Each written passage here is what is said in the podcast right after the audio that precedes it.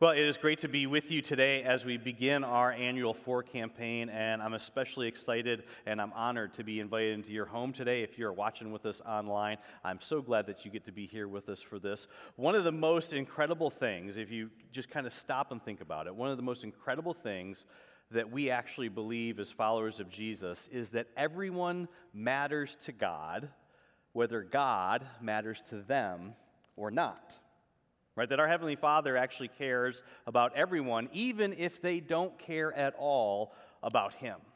And in the first century, this incredible truth was lived out by the followers of Jesus in such a way that it literally captured the attention of the non believing world because of how it behaved, and not simply because of what it believed. It was a version of our faith that people wanted to be true before they were able to believe that it was actually true. And at the very center of this thing that we call the gospel, we talk about all the time at faith, is this whole idea that Jesus' extravagant love towards us, that is what compels every single one of us to be extravagantly generous towards other people. We're not generous because it's natural to be, we're not generous because we're forced to be. We are generous simply because we recognize that our Heavenly Father has been generous for us. And in the first century, the thing that set apart these, these followers of Jesus, who at that time were known as followers of the way, that's what followers of Jesus were called back in the first century. The thing that set them apart is they exhibited a type of generosity that was absolutely unseen anywhere else in their world. And the people who were living around these community, uh, this community of believers, these believers all scattered throughout the Mediterranean rim, it, it was this question okay, what in the world is actually up with these people? right? Because in the first century, you did for others what you expected that those others were going to do for you. The reason I would help you is so that when I'm in need, then you would help me.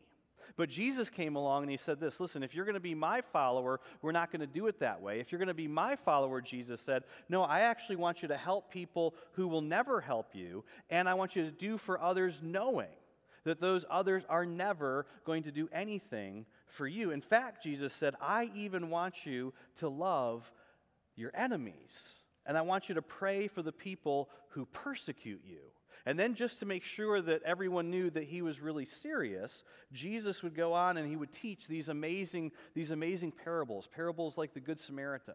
And he would go into these villages and he would go and find the outcasts in the city and he would go visit with them and he would show them incredible levels of dignity and respect. And the followers of Jesus in the first century, they picked up on this. And very soon, this is what began to characterize the church. Because it was in the church that children started to, to for the very first time, that children began to be treated with the respect and the dignity that normally was only given to adults. In fact, it was in the church that um, these adults would go out and they would comb the riverbanks. They would comb through the forest and they would pick up these children who, who had been exposed, these children who had been left to their fate. They would gather them up, they would bring them into their homes, and it was the followers of Jesus that would take these unwanted children and raise them as their own. In the first century in the church, it's where women found safety and dignity and equality. And the Roman world and the Middle Eastern world saw these extreme levels of compassion and generosity, and it was just so absolutely unbelievable to them. And so they wondered, where in the world, where in the world did this actually come from? And this is what ended up characterizing the church in the minds of people in the first century, at a time when the followers of Jesus had almost no leverage no leverage whatsoever in society. And so once a year, we take time to remind ourselves of what is to still characterize us as followers of Jesus today in terms of society. And so we do together corporately the same thing that hopefully every single one of us does all throughout the year individually, which is to figure out ways to be blessings to our community and to be the example of Jesus and to love people, whether or not they like us, and especially if they are nothing like us. Because at a time in our world where it seems like you can argue with anybody about anything and disagree with anybody about anything, what is undeniable is that no strings attached generosity is absolutely irresistible.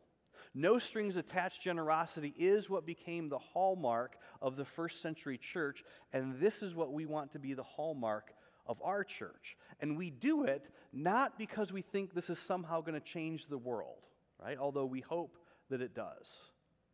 We do it because we recognize that this is a reflection of what our Heavenly Father has done for each of us by sending Jesus into this world to do for us what we could not do for ourselves. And so today, as we kick off our four campaign, we're going to look at something very, very interesting, something very interesting um, that, in fact, even if you've been a follower of Jesus for a long time, this would be something that would be easy to miss which is that this whole idea of no strings attached generosity, even though it was characteristic through Jesus' ministry, it also was a big part of Jesus' introduction into our world. In fact, it's the gospel writer Luke who's going to clue us into this in just a couple of minutes. And Luke tells us something very interesting at the beginning of his gospel about a guy that you've probably heard of. His name is John the Baptist. Now, John the Baptist is a very interesting person. He's an actual historical figure. If you grew up uh, at a time maybe where, where people thought that, that he was fictional, um, nobody believes that anymore. Everybody believes that John the Baptist was, in fact, a real live human being.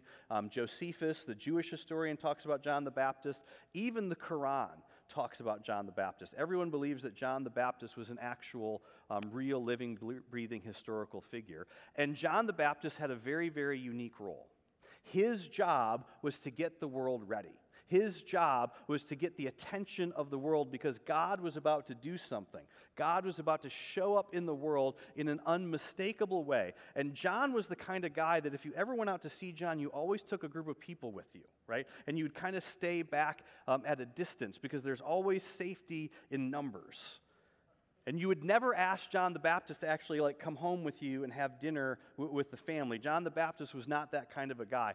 John's goal was to get people looking and expecting and anticipating and waiting to see this amazing, amazing thing that was about to happen when God would physically show up, when he would actually show up on this world, where his kingdom would become apparent amongst us. And so today, as we kick off our four campaign together, I want us to focus in on the very same thing that John the Baptist said was to be the focus of anyone who wants to see the kingdom of God show up in their world. Because I'm willing to bet that you, like me, would like to see the kingdom of God show up in your world.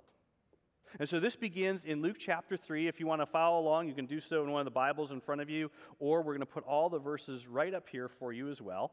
And if you're here today or if you're watching today, and if you would say that you are someone who's slightly skeptical uh, uh, uh, when it comes to the Bible or the, the historicity or the accuracy of all this, I want you to pay very, very, very close attention to how um, the gospel writer Luke actually begins this account. Because remember, Luke is a man of science, he's a doctor and he's a historian. And this doesn't start like, you know, in a galaxy far, far away or, you know, once upon a time or anything like that. That's not how Luke starts this. Instead, he says this He says, In the 15th year of the reign of Tiberius Caesar, when Pontius Pilate, right, we know that name, Pontius Pilate was governor of Judea, Herod was tetrarch over Galilee, Herod's brother Philip was tetrarch over Iturea and Trachonitis and his other brother, Lysanias, was tetrarch of Abilene. At the very same time, it was the high priesthood of both Annas and Caiaphas. Right? In other words, Luke is telling us listen, I want you to know exactly when this took place. I want you to know exactly where this took place. Luke is giving us all kinds of detail here because he's saying, go ahead, I dare you, fact check me on any of what I'm about to tell you. You will discover every single bit of it is true. And the reason he gives us all this detail like this is because he wants all the Roman people and all the Jewish people who would read this after he wrote it. He wanted all of them to understand exactly what he was referring to. And he tells us this. He says, One day, the word of God came to John, son of Zechariah. This is our guy, John the Baptist. He was in the wilderness. And when that happened, this is what he did. He went into all the country around the Jordan and he began preaching a baptism of repentance for the forgiveness uh, of sin. And then, like any good historian, John kind of pauses for a moment and he says, okay, here's why you care. You didn't actually know that you care about this, but here's why you care. This is what John tells us that we need to remember that John the Baptist himself is actually predicted.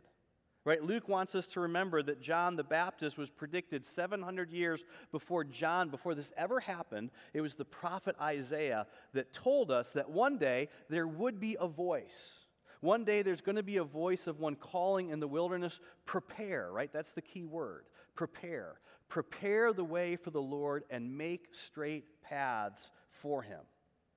Right? Isaiah is saying this listen, you will know that, the, that, that, God is about to do something special in the world when one day somebody shows up who tries to get the attention of the world. He tries to get people interested, he tries to get people excited. Because when God is about to do something, God wants to make sure the whole world is aware that He is about to do something, so they're expecting it, so that they are waiting for it, so they're anticipating it, right? This is what um, John the Baptist, this is what his role was, this is what his ministry was.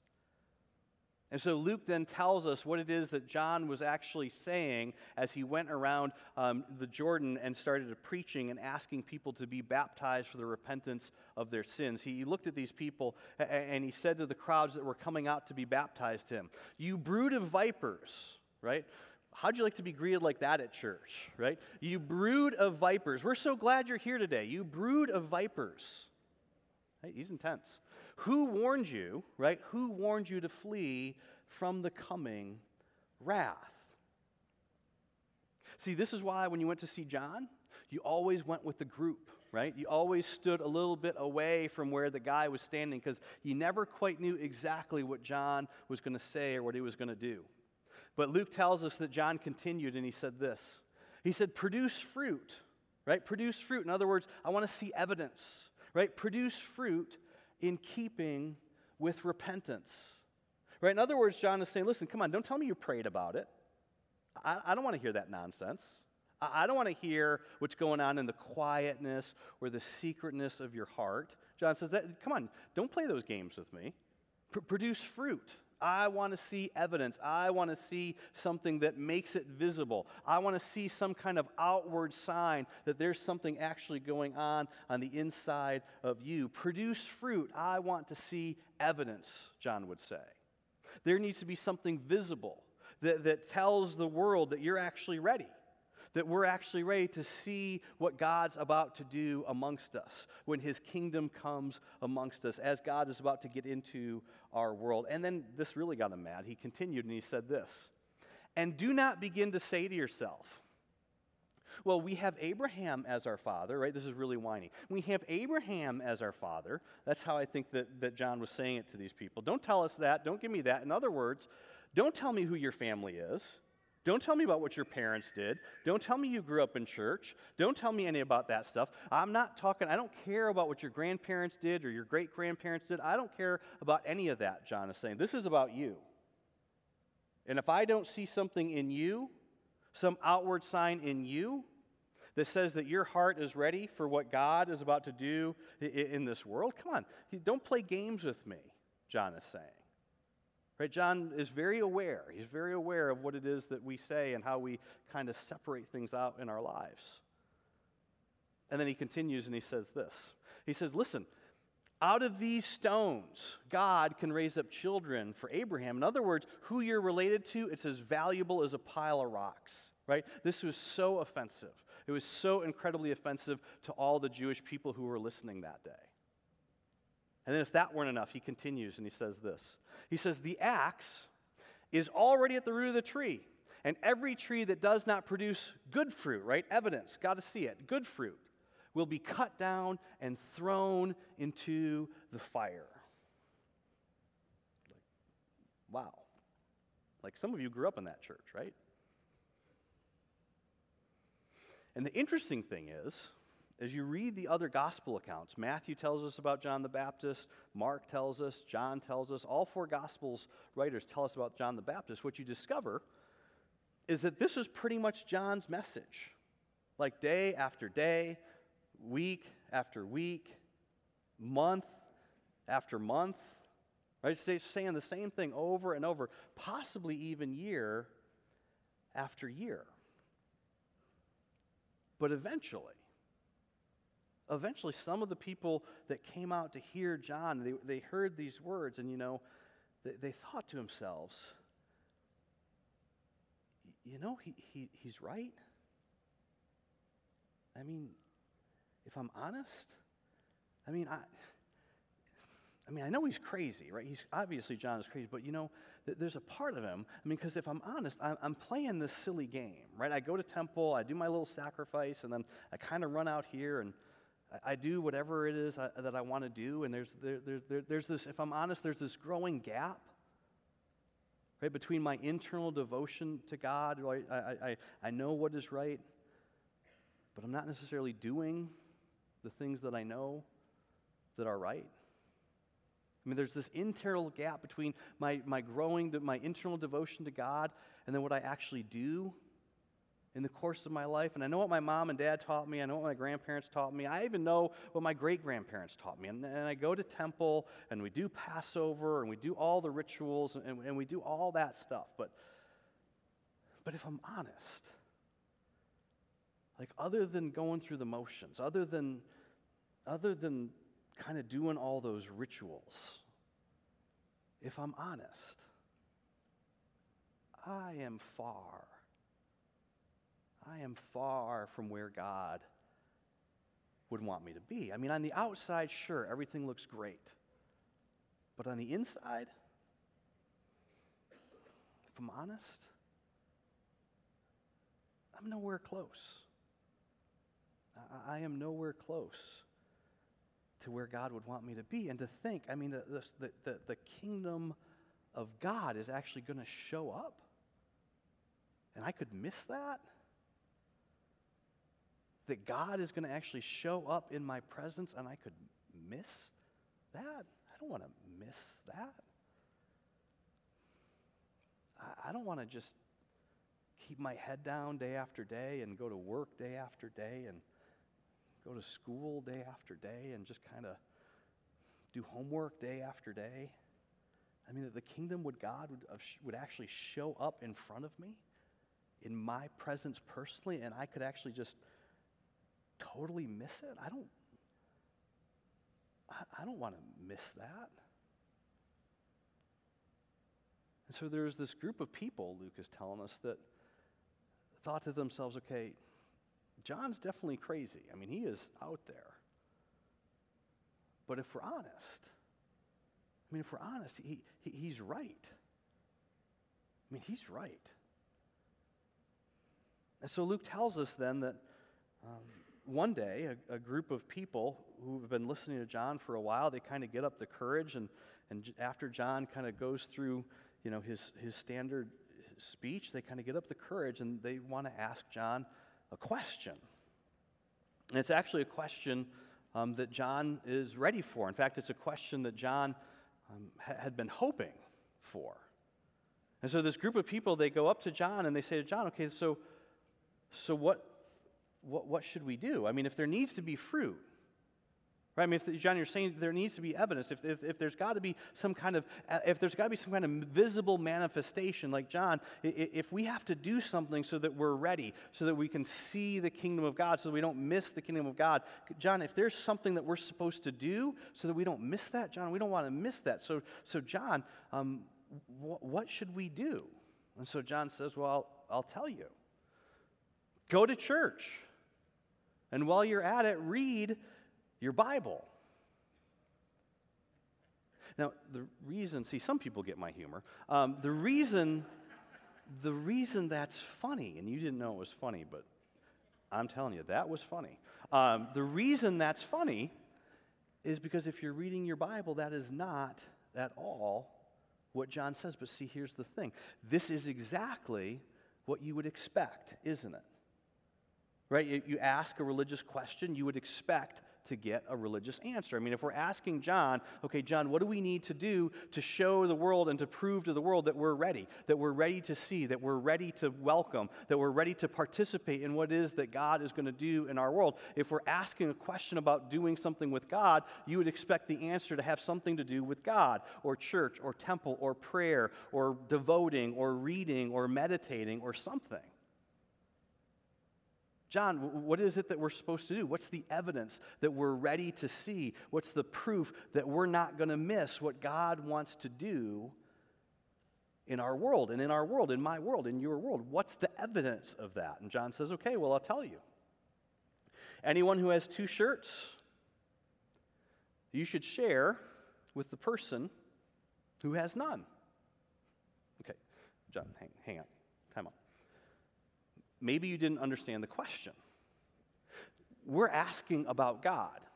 We're asking, what do we need to do to be ready to see God working in our world? And John would say, Well, you heard me. If you have more than you need, then you should share with the person who is in need.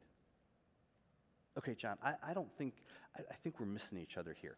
I'm asking about God, and you're telling me about people. What is it that I need to show God that I'm ready to see what God is about to do in my world? And John says, Listen, I already told you. If you have two of something and someone you know has none of something, then I want you to take one of that thing that you have two of and give it to the person who has none so that that way you both have one. Are you sure, John? This is what we're supposed to do? Really? Are you sure? Well, there is one other thing that you have to do. Okay, okay. And the person who has food needs to do the same thing. Now, we totally miss this in our world, right? Because the truth is, when you leave today, those of you who are watching today, if you go out, you take a drive this afternoon, you guys on your way home today, you will drive by more food on your way home today than people living in the first century saw in a lifetime we will each individually, we will say no to more food in the next six months than the people living in the first century could say yes to in a lifetime. Food was scarce, right? The only thing that kept in the first century was grain, right? And so when Jesus taught his disciples to pray and to ask God for their daily bread, right, that was literal. Most people, all they ate was bread, day after day after day, right? Occasionally there would be meat. Occasionally there would be some vegetables now and then. Occasionally there would be some, some, some fish. And, and, you know, a family can live on one shirt, right? Your kid can live on one shirt. Your family will get by with a shirt. But you run out of food? That's a whole different story. And so when John said this, the people who are listening to John are like, okay, John, not food. Like, not, you can't, I mean, a shirt, maybe, not food, John. But see, John says this listen, you want to know that your heart is ready to see what it is that God's about to do in our world, what God wants to do in your world? Then you need to be able to give what, in fact, may be most difficult for you to give.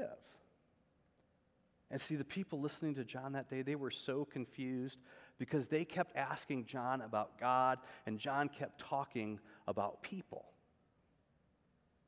And John was introducing, this is such a big deal. John was actually introducing what would turn out to be a major theme of Jesus' ministry, which is that you cannot be right this way and wrong this way.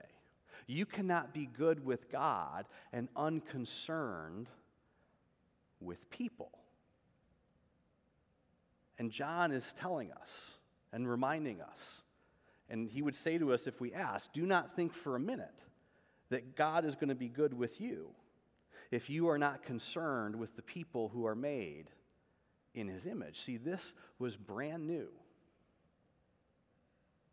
And Luke goes on to tell us that there's actually two other groups of people who were present on this very same occasion, neither of which we would expect to be there. But both of them show up, and then they ask John the same question. The first group, even some tax collectors came to be baptized, and they said, Teacher, what should we do? Now, if you're familiar with the gospel, then you already know this. If, you, if you've read your Bible, if you're familiar with the Bible, then you already know that in the first century, there are two groups of really, really, really just bad people that everybody hated, and they were referred to as sinners and tax collectors. And the, and the tax collectors were so despised that not even the sinners wanted to be known as tax collectors. In fact, the sinners would say, I'm kind of offended personally that you would think that I might be one of these people, right? That's how hated and despised the, the tax collectors were. And so, evidently, a group of tax collectors came out to hear John speak, and some of them went up to John and actually asked him this question What should we do? John, is there any hope for me? I mean, John, is there any hope for me? I, I, as a, I, is there any hope for me as someone who is so unceremonially clean, unclean? So ceremonially unclean? Is there any hope for me that I can't even begin to think about walking into the temple to try to make things right with God? I mean, John, is there any hope for me? I don't want to miss what God's doing in my world, but John, is there any hope for me? John responds. And he says this He says, Do not collect any more than you are required to. And it's like, okay, John, maybe you don't know what I actually do. I are a tax collector, right? This, I, I am collect more than is required to. I mean, John, did you see who I came here with? Did you see, do you know where my house is? John, do you have any idea how many servants I have? Uh, if I don't collect more than I'm required to, John, all of that goes away if I don't collect more than is required of me. To which John would say, Well, do you want to show fruit? Do, do you want to show evidence that something has changed inside of you, that you're ready to see? What God is doing in your world, then do not, requ- do not collect more than what is required of you. Do not do what you can justify, do what is just. And then Luke tells us that another group of people showed up to ask John the very same question, a group that nobody would expect to be there. Then some soldiers asked him, okay, so what should we do? Because, see, whenever groups of, of Jewish people would gather together, Rome would always send soldiers to make sure that the Jewish people knew that Rome was watching. And apparently, some of the soldiers started listening. And so John looks at this group of Roman soldiers and he says to them, he says, Well, don't extort money and don't accuse people falsely. Be content with your pay. Don't do what you can get by with simply because you have power and authority. Do what is just. See, John tells us what we do matters because what we do is a reflection of what's in our heart. And so, when the person whose job it was to get the world ready and expectant and anticipating the arrival of the kingdom of God on earth, when that person was asked, okay, what should we do to get ready? What do we need to do that's evidence? What do we need to do to prove that, that we're ready for the activity of God to show up in our world? Of all the things that, that John could have said, he says nothing that is religious.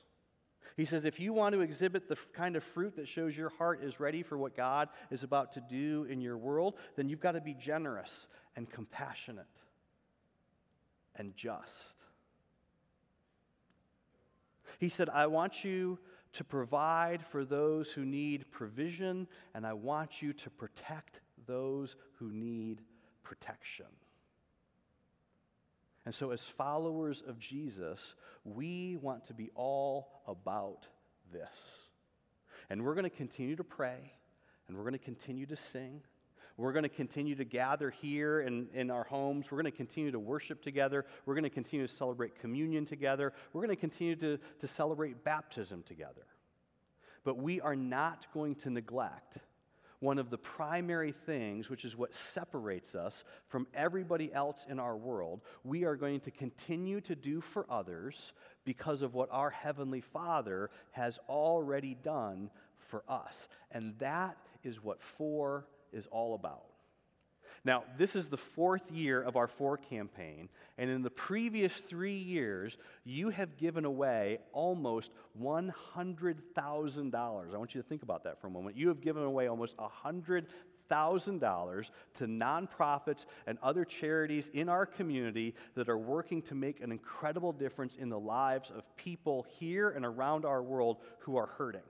And so, the way this whole thing works is this we know as a church that there is far more need than we will ever be able to individually take care of or meet or fulfill just in our community, let alone the entire world. And so instead of going and starting a whole bunch of things, what we've decided to do is we actually go into our community and we look for the ministries and the nonprofits that are hitting it out of the park already, people who are doing a phenomenal job loving people, caring for people, sharing the good news of Jesus with people. And instead of competing with all those people, we pour more fuel on their fire so they can go further faster. Nonprofits who focus on things like this hunger, medical care, housing, human trafficking, education, family stabilization, and community health. And our goal, there's always um, two parts to the four campaign. And this year I'm really excited because we're adding a third component, a sponsor component. There's always a, a give component, there's always a sponsor component. And then this year, I'm sorry, this is new, we're adding a serve component as well. We are set up um, this year so that there everybody can participate, whether you're here with us in person or online. We're asking everyone to take part in these components because we want 100% participation. We're going to take 100% of the money that we raise during four and we are giving 100% of it away. No service charges, no handling fees, no admin charges, none of that stuff. So, this is why during our four campaign, I don't mind pushing a little hard on you to give, whether you're a church person, not a church person, or can't stand the church person, doesn't matter to me because this is not about us. This is about our community and it's about our world. And listen, I know you want to make a difference. And I know that you want to be generous. And the four campaign is the way that you can do both of these things. And the great news is this this year, there are no shortages of anything. We still have plenty of opportunity, and so we're still asking 100% of you to participate. We want 100% of you to give, and we want 100% of you to serve, and we want every home to sponsor. And again, the only way that only thing we ask you to do at this first part of the campaign is we ask each of you to give 1995 and whatever comes in, we give it all away. So, for one easy payment of 1995, you too can change our world. Now, you can give more if you want. Some of you, in fact, can add an extra zero at the end of this number. Some of you can add a couple of zeros after this. And if you can, I hope that you will, because that will be awesome. And whatever comes in, 100% of it, all of it gets given away. No service fees, no admin charges, no nothing. 100% goes to help these ministries and these nonprofits in our community. And that means if all of you who are here today and everyone who's watching today, if all of you, if we all give just 1995, we will raise $20,000 today and that $20,000 will help to fund and to sponsor two amazing nonprofits in our community. The first is Abigail House of Sterling Heights. Now, Abigail Ministries began in 1997 with the belief and the conviction that all life is precious and all life is a gift from God. But Abigail also knows that uh, for a mom, a single mom, who wants to have a baby and who is facing homelessness, those challenges are so much more significant. And so that's why Abigail Ministries provides housing education assistance, medical assistance, transportation assistance for babies and their mothers for two years after the babies are born. They have a passion not only for seeing women become mothers, but also helping women break out of cycles of poverty and abuse. During their time with Abigail, women are encouraged and helped to, con- uh, to finish their degrees. They are helped with nutrition assistance, they're helped with infant care, and they have the opportunity, they are helped, the Abigail help, House helps them to find employment as well. One of the things that Abigail Ministries is working on that I think is so amazingly cool is they know that the challenges for single moms and their kids do not end after two years. And so, because of that, they are right now working on a long term housing a facility, a, a residential community, where these single mothers and their kids can live after the two year residential program and where they can form a community of single moms and kids that will be there to actually support and encourage and walk alongside one another. Now, Charity Lutheran Church in Detroit. Uh, is on the east side, and Charity Lutheran's pastor, Dietrich Gladden, um, knows why his church's name is Charity because he and his church are very committed to giving to people without expecting anything in return. Every single year, they give away more than 2,400 meals to kids in their neighborhood. They provide safe homes for people who are living in one of the most dangerous communities in the nation, and they engage with other community partners to help bring restoration and healing into this neighborhood. They host uh, block parties, they host prayer walks, they host uh, community cleanups, and other block clubs.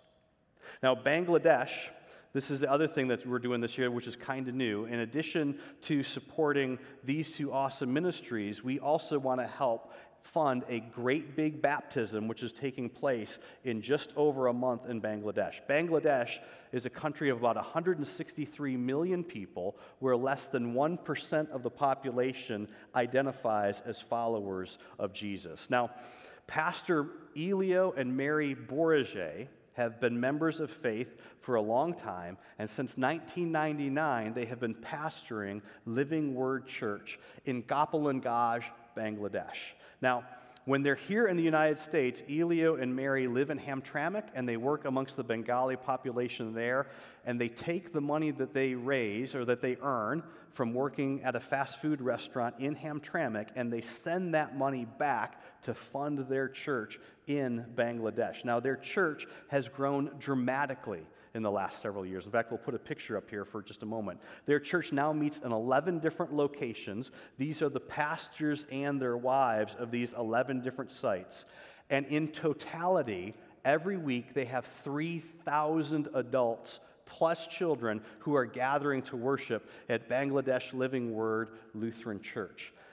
Because of this explosive growth, right, because of this explosive growth, Pastor Elio is going to be leaving the United States permanently at the end of December. And the reason he's going back at the end of, uh, at the end of November is because in December, he is going to baptize 500 adults who are now followers of Jesus. Right. And so this is where we come in. I'm hoping that we can provide a Bengali New Testament to every one of these new believers who's going to be baptized in December. And then, in addition to that New Testament, we're going to give all of them a new set of clothes either a shirt and a pair of pants or a dress. And that sounds really strange to us, but it's really awesome. In their culture, these new clothes that they receive on their baptism are a symbol of them stepping out of their old life of Hinduism, their old life of Islam, and stepping into a new life as a follower of Jesus. And so we want to help make that happen, and we want to try to fund that. Your 1995 is going to go to all three of these organizations. It's going to be game changing for these ministries, and it's going to be life changing for the people that these organizations are serving. But again, this is only the first part, this is only the give part. The second part is the sponsorship part. And that happens when you sponsor a child this year for Christmas through Gifts for All God's Children. Now, many of you have done this for years, and I'm so excited that we continue to do this and that you continue to sponsor kids. I don't want you to miss how significant this is, though. When you sponsor a child or two children or five children through Gifts for All God's Children, ultimately those presents that get given away are given away through a local church. We don't give them away.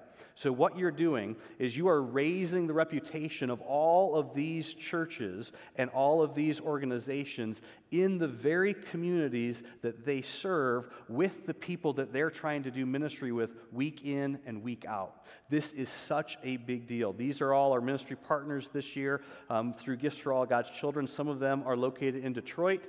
These two organizations we're partnering with this year are located up in the, in the UP, and we have been working there for, for several years. The third component that we're adding this part is the serve component. And this is what we're calling Sunday Serve. And what I'm asking everyone to do is on November the 14th that you plan on being here at Faith for just a little bit longer because I want you to serve once and I want you to attend once. Meaning, we will have worship at 9:15 and 11 a.m. just like we do every week, but at that same time, in rooms 102 through 106, as well as the gym, we're going to have a bunch of stations set up where you can help pack supplies for ministries that are going to be handed out during this winter to help people who are homeless, help people who are victims of human trafficking, help people who are suffering in our community. These ministries are going to hand all of those care items out during that time. You will be helping to support every single one of these ministries, all of these organizations on that one Day on Sunday, November 14th, by spending an extra hour here and carving out some time and helping to pack these ministry items and these care items for each of these organizations. Now, again, you can do all of this. Those of you who are here physically today, you can go in the lobby. People will help you do this. You can give your 1995 in cash or check. You can give more than 1995 in cash or check. I won't stop you. You can also do it online. You can do it through your phone or you can go to our website right here, Faith Troy forward slash four. All of you who are online right now, we want you to participate. You can sponsor a child through Gifts for All God's Children right here. You can give also right here. And again, the bottom line, right? The bottom line of all of this this is what we are supposed to do as followers of Jesus. And now we have the opportunity in our world to do something absolutely extraordinary in the name of Jesus. Because the truth is, the bottom line is, right, this is what we are called to do as followers of Jesus in our world. And here's the part that I love, although you might not think this is great, I think this is great. When you participate in this, you get credit in heaven right? Jesus said it, not me, right? So if you don't like it, take it up with Jesus. You get credit in heaven, but the church, right? The church gets credit in the community. And this is such a big deal. And you've heard me say this before, but this is why this matters so much. Because everyone in America thinks something when they hear the word church. You know what they should think?